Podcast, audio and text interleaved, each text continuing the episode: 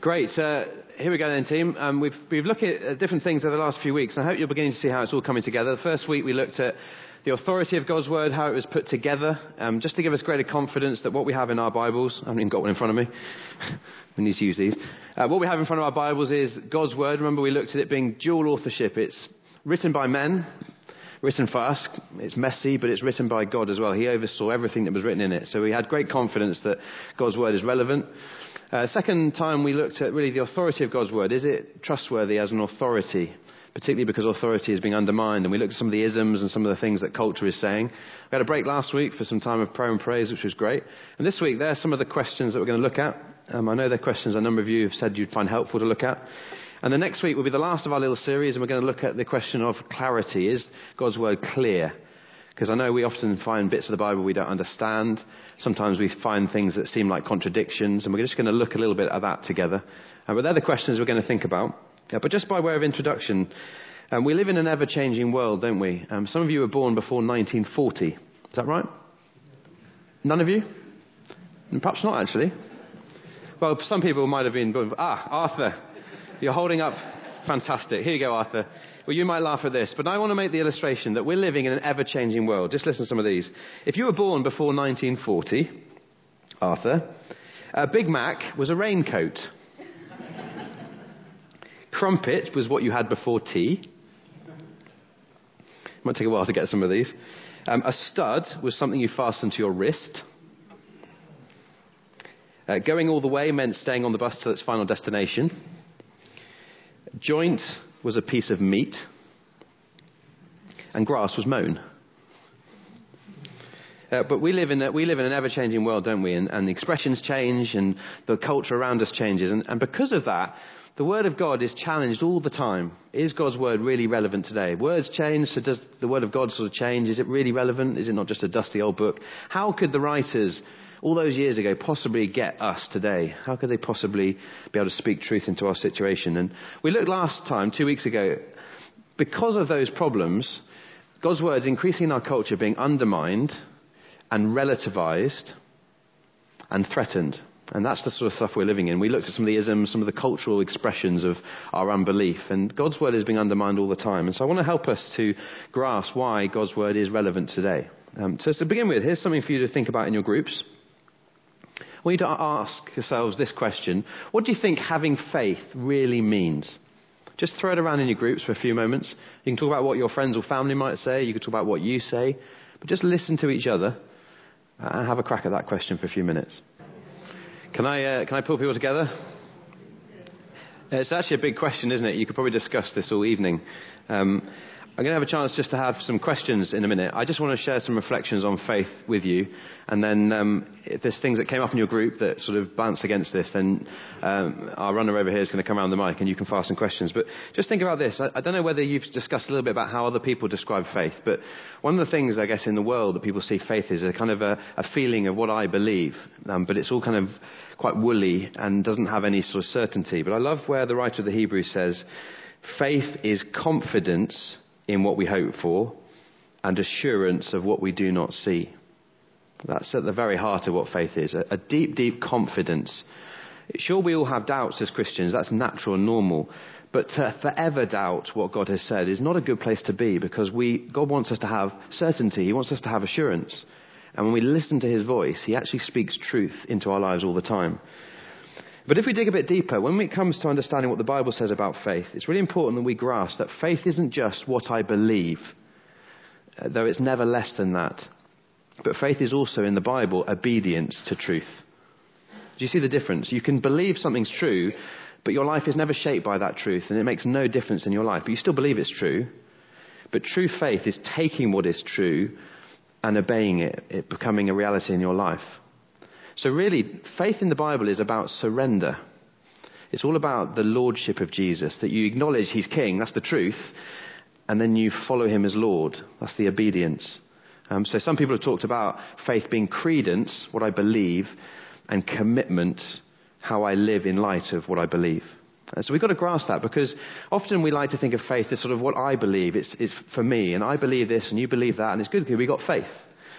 But we're living in a culture where everyone's got faith. Every single person has faith in something. Question is, Who do you trust? If a person's an atheist, they still have faith. They have faith that their worldview is the right one. They have faith that they perhaps are the center of their world or, or that God doesn't exist. But it's still faith because faith is a trust and obedience in something or in someone. So there's just a couple of thoughts to think about. Um, sure, faith is personal in terms of the way that you might express your relationship with Christ will be different because we've all got different personalities. We don't want to fit everyone into a mold. But faith is never individualistic which means that your trust in Jesus is never lived out in complete independence of our trust in Jesus. That's why the Bible has lots of images of the church being like a body. Because actually, your faith, your trust, and then your obedience in truth will affect those around you. So if you are growing as a Christian, that's going to have a massive impact on everyone else in the room. And if you're stagnant as a Christian, it's going to be detrimental to others in the room. But we often like to think of faith as what I believe and maybe how I live my life. But actually, the New Testament is much more corporate. And I think we as Christians need to think more corporately about our faith because what you believe and how you live your life in light of what you believe has a massive impact on people around us. Uh, if you've got a Bible, could you just turn up 1 John chapter 5? 1 John is a letter that the Apostle John wrote. It comes right near the end of the Bible. Um, not as far as Revelation or Jude, but just before that, turn up 1 John chapter 5.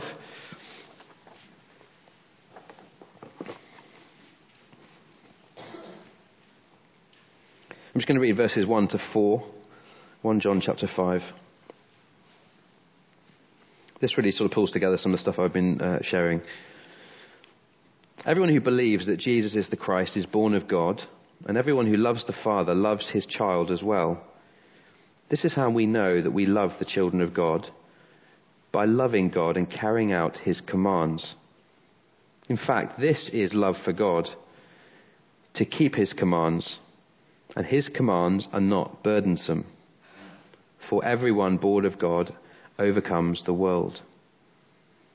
So there you've got kind of verses that talk about really faith, what I believe, but obedience to it. And, and so often we get stuck over here faith is what I believe, but we fail to see that what we believe is meant to have a profound impact on our life. Jesus is so countercultural. When his spirit gets hold of you and transforms your life, it will make a big, big difference.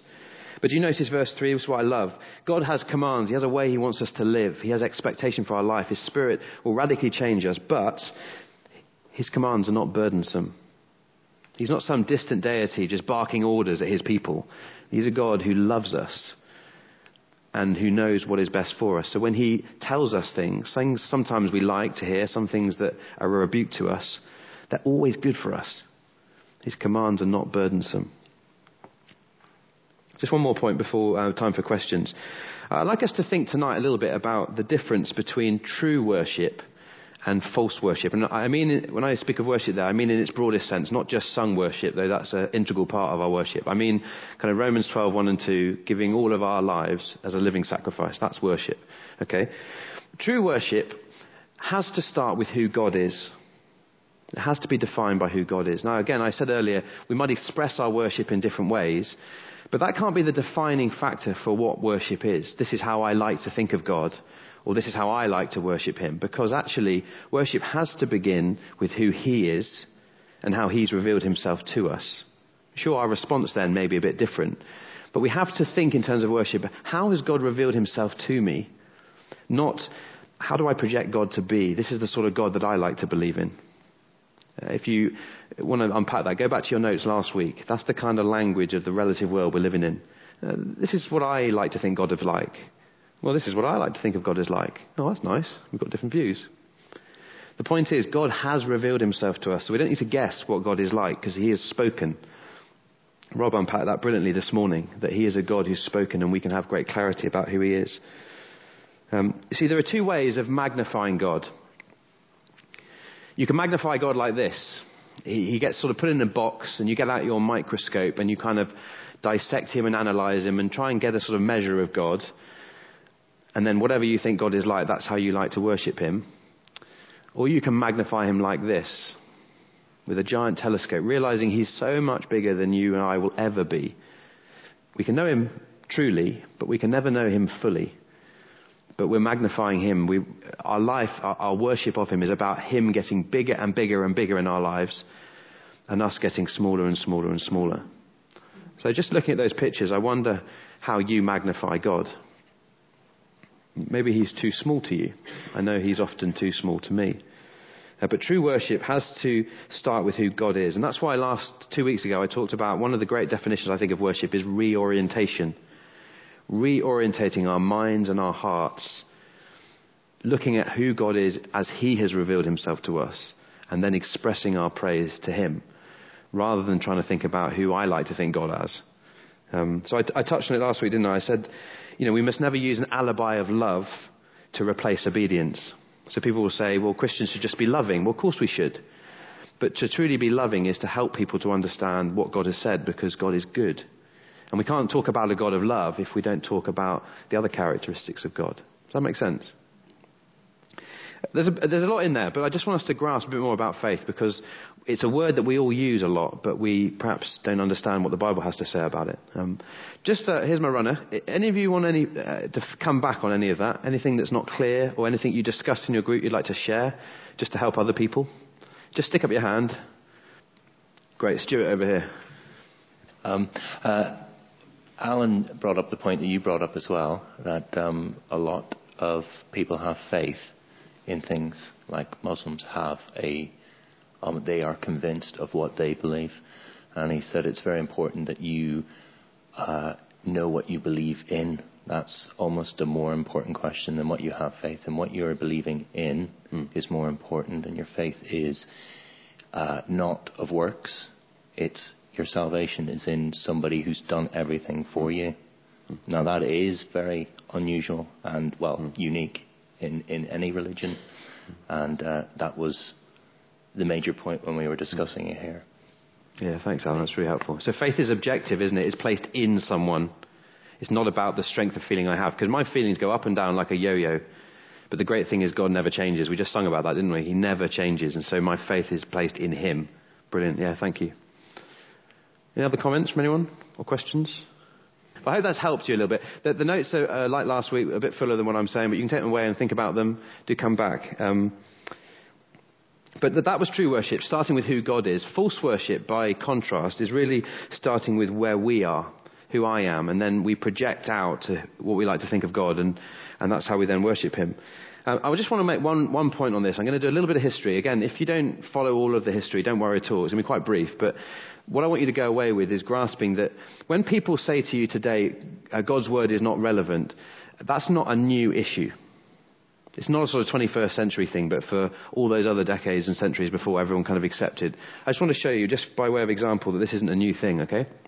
Here's a chap. He looks miserable, but he's a great guy called Polycarp. Okay, 155 AD, so kind of 130 years after Jesus, second century. This guy was a disciple of the Apostle John. So he was taught by John, who wrote the letter of John that you've just read in your Bible. So he knew the Apostle firsthand. Um, he was uh, challenged by a Roman official because he wouldn't declare that Caesar was Lord. Um, emperor worship was a really big deal in the early centuries, and he refused to call Caesar Lord. And this is what he said. Uh, I think of Arthur like this, because Arthur is one of the oldest guys here, and he's been following the Lord for a long time. Well, here's Polycarp, age 86, and he said this 86 years I've been Christ's servant, and he's done me no wrong. How can I blaspheme my king who saved me? he was really challenged about the relevance of God's word in 155 AD, and he refused to back down because he knew um, who Christ was and all that he'd done in his life. It's not a new battle. Uh, he went and he was burned at the stake. The fire didn't kill him quick enough, and so he was stabbed. He was a martyr for the Christian faith, but he believed God's word was deeply relevant, and what the Apostle John had taught him, he refused to back down on. It's not a new issue. Then you get this chap here, Justin Martyr, a little bit later. Um, he was influenced by uh, the teaching of Plato. You might have heard of Plato, who was a philosopher, uh, a mathematician. This guy has an amazing story. He kind of was seeking after God for a long, long time, and he was converted on a beach talking to an old man who just felt prompted by the Spirit to go and talk to him. And this guy talked to this guy who'd been on this quest trying to find out, looking at all these philosophies, who Jesus was and uh, he was converted. Amazing story, and I can tell you a bit more about him. He's a great guy.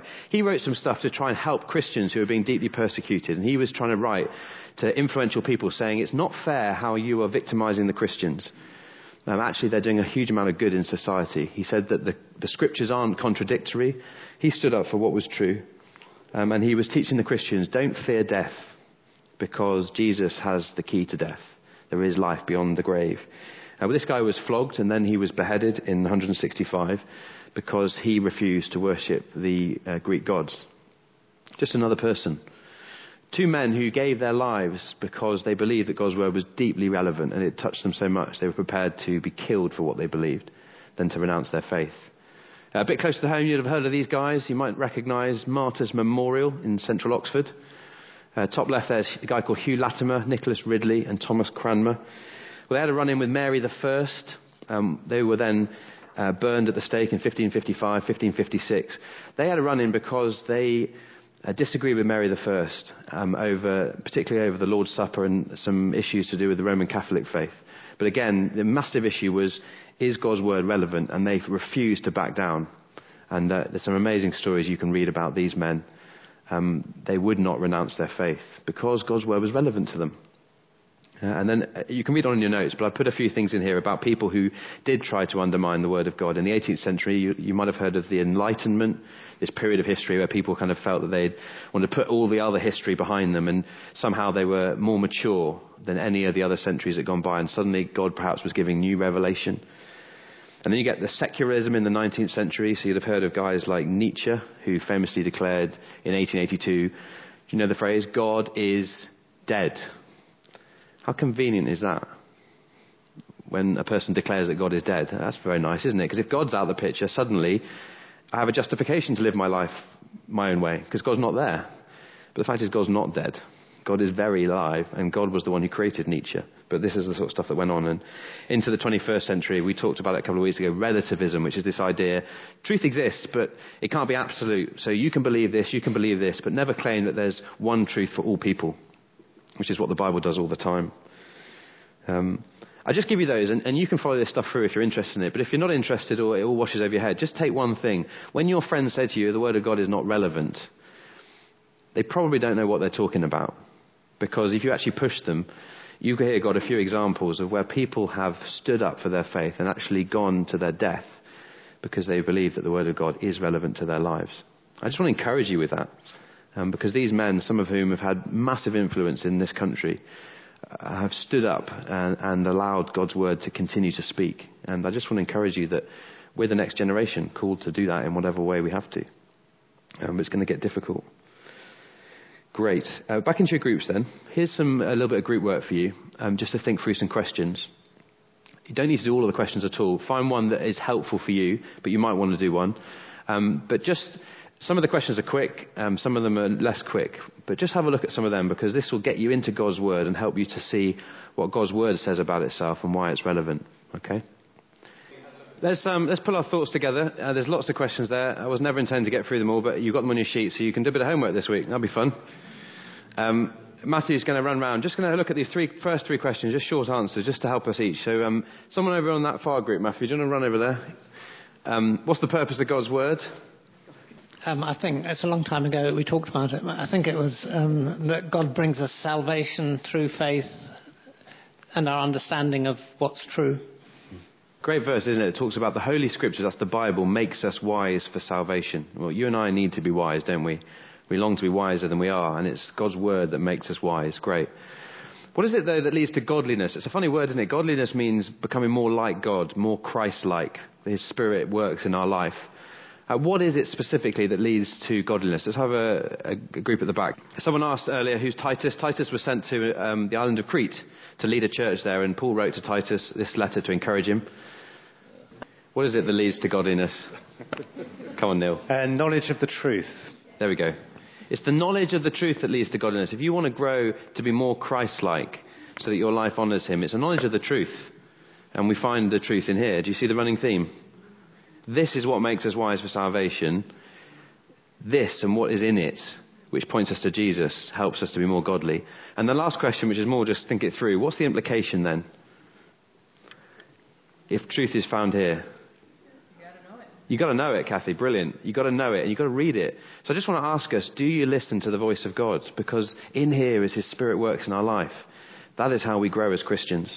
We can't understand this without the help of His Spirit. Alan, uh, Matthew, where are you? Can you run over to Alan? He's got something wise to share with us.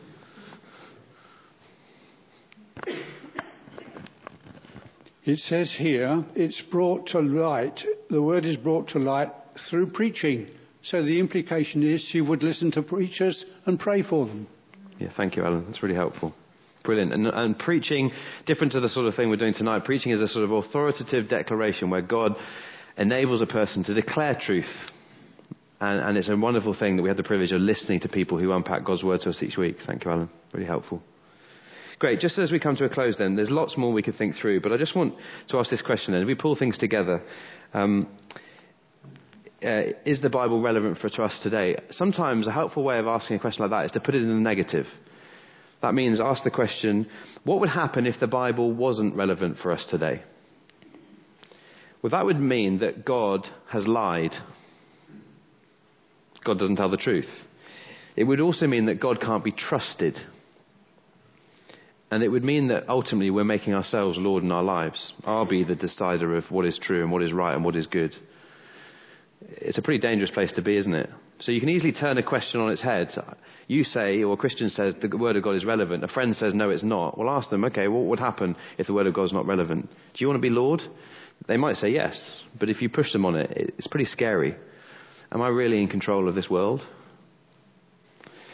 Um, secondly, uh, this is something I'd love you to just see. Um, again, Rob touched on this. These are two amazing truths which really sum up is God's word relevant? Uh, first one is this God's word is timeless. That means that what was spoken then is eternal. It's a truth that will always be true. Because remember, God spoke it. Um, I love that word uh, there in 1 Peter. He quotes from the Old Testament The word of the Lord endures forever. That means that God and the writers were perfectly able to write all those years ago and for that to still have relevance and truth in our life. But this is the most staggering truth, and I want this to really humble us tonight.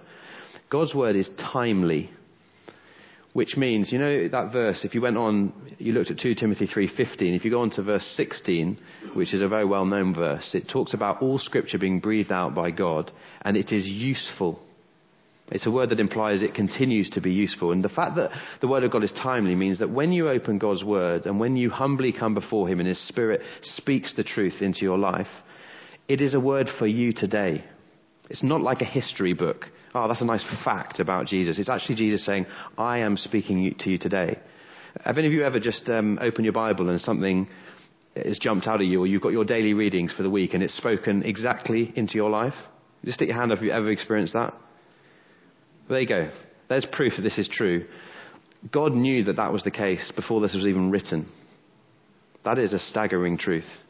That you can pick this up in the morning and humbly come before God and He will speak into your life what is true. And that is amazing. God's word is timeless. It will always be true and it's timely.